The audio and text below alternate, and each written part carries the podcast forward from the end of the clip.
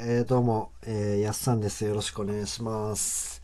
えー、今日もね、あの、たくさん、お便り届いておるんですけどもね、えー えー、毎日、えー、一通ね、とりあえず読んでてるんですけど、えー、放送1回に対してね、えー、3通ぐらいのね、あのーお便りが届いてますんで、あのーだいぶね、あのすいません、溜まっております。でも、あの、全部ね、ちょっと読ん でいきたいんで、え、ちょっと頑張ってね、え、こいつらを消化していきたいと思います。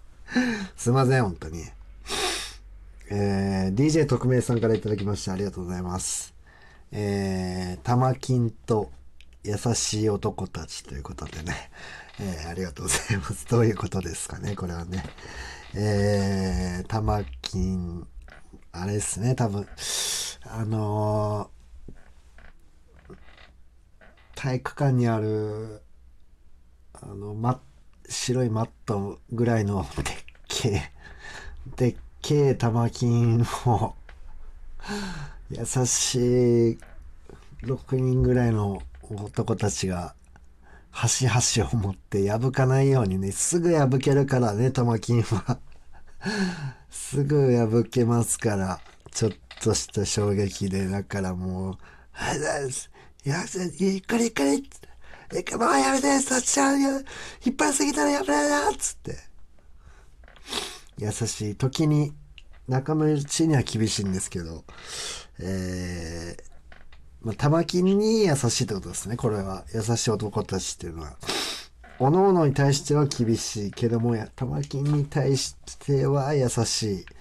それを、えー、校庭に運ぶのが、えーその人たちの仕事ですよね。うん。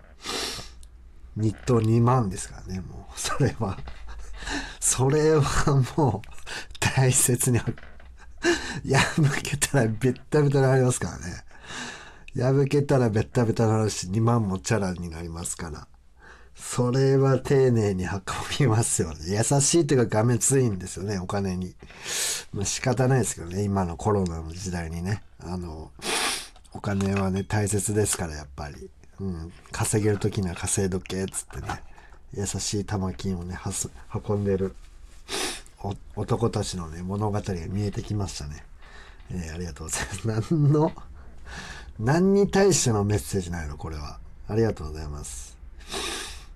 えー DJ 特命さんからいただきました。えー、玉金 VS 抗がんの水にということでありがとうございます。うーこれはあれですかね。あのー僕の中では、あのーミッフィーちゃんみたいな玉金がね、ミッフィーちゃんみたいな玉金が、なんかアメリカのトレーラーの中で生活している、すごい、あの、大雑把なね、典型的なアメリカ、キルビルとかに出てきたようなトレーラーに住んでる、あの、コーンフレークに牛乳、汚い牛乳入れて、そのままガツガツ T シャツに食わせる感じのね、あの、ミッフィーですよね。玉金毛だらけのミッフィーが、えー、もうこれまた、あの、薄汚れたね、あの、冷蔵庫の中から、まあ冷蔵庫に入れる必要ないんですけど、あの、砲丸の水、水煮の缶詰をね、あのなんだこれっつって、食うもんねえかっつって開けて、なんもねえか、これなんだっけなっつって開けて食ってみたらさ、まあ、なんだこれっつって、食って、あの、半日後ぐらいにね、胃の中の抗がんの水煮が、玉金の中のね、こう抗がんが暴れ出して、あの、あの、玉金の胃袋をね、突き破って、抗がんが出てくるっていうね。B 級映画ですよね、これは。B 級映画ですよね口から牛乳吹き出してねあそれが見えてきましたねありがとうございます。そういう映画をね将来撮りたいと思いますんで。えー、玉金公爵さんからねいただきました。ありがとうございます。えー、まあね日本にはえー、1億人ぐらいいるんですかね。まあ半分として男がいるとしても1億個の玉金があるとして。まあその1億個の玉金の中の1人が送ってきた玉金公爵ってことはまあまあ分厚いんでしょうね。さぞさぞ分厚いんでしょうね。ああの毛布ぐらいありますよね多分。分厚さが。あったかいねっつって彼女が。かけたらあったかいねっつって。冬は助かるっつってね。いう玉金公爵さんからいただきました。えー、メロン農家独裁者のところもっと話を広げてほしかった。えー、何のことでしょうか。えー、メロン農家独裁者、えー、なんかありましたね、そういえば。えー、ちょっと全然覚えてないんですけども。あれですかね、あのー、あの、メロン農家を育ててたらね、あの、そのまあ、意外とメロンをいい感じに育てようと必死になってたら、こう、思いのほかパクチーの方がいい感じに育っちゃって、なんかこう、栽培方法とかが似てたんでしょうね。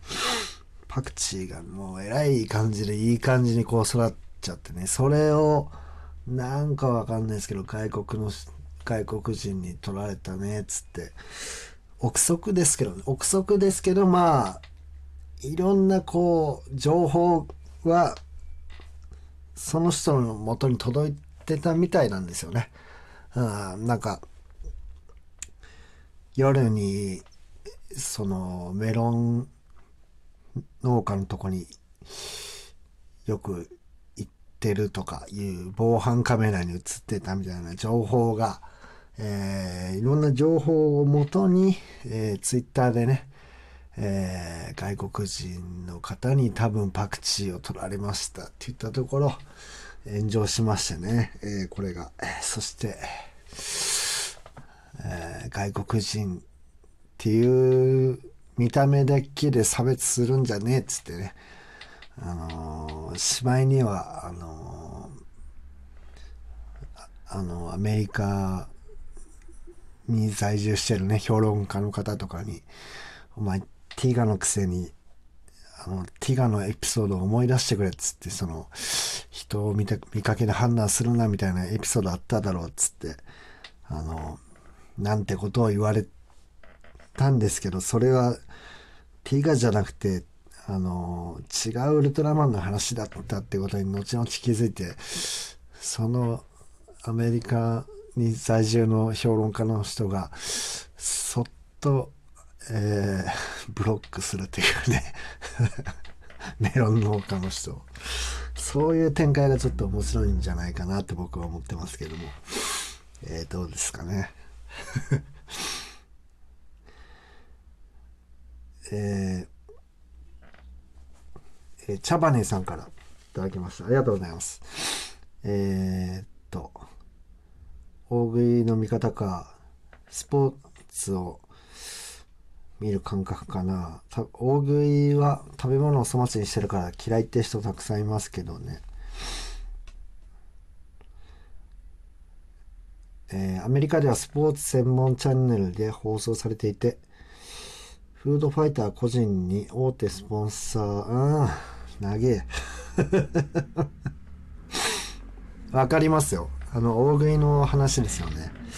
いや、僕もね、好きでしたよ。あの、大食いなんならだから僕が中学校ぐらいが全盛期だったっすもんね。あの、小林さん、あの、あっちの、あの、アメリカンドッグの早食い対決、水につけてね。アメリカンドッグをこう水につけて食うつ戦法で、あっちの、あの、熊のようながたいをしたアメリカ人にね、こう、小柄の日本人が勝ったっつうことで、当時話題になりましたもんね。なんか、あっちでは結構有名らしくてね、今でも。あの、最近、アメリカンドッグ、なんでか知らんですけど、まあ、YouTube で、アメリカン、アメリカンドッグ？アメリカンドッグじゃない。あの、ホットドッグね、ホットドッグ、ホットドッグの、なんでホットドッグはホットドッグって呼ばれるようになったのかみたいな、なんかディスカバリー的なチャンネルを見たら、そこに 小林さん出てましたもんね。なんでか知らないですけど。あっちじゃ相当有名なんでしょうね。ちなみに、なんでホットドッグっていうのかっつうのは、あれですよね。まあ諸説あるらしいですけど、あの、バター犬じゃなくてなんだっけ、あの、あの、フレンチブルドッグみたいな、なんか、わかんないですけど、すごい胴体長い犬いるじゃないですか。あれ がなんかほっと、なんか、わかんないから見てください。検索したらあるんじゃないですかね。ホットドッグで。いや、好きですよ。だから、あの、当時ね、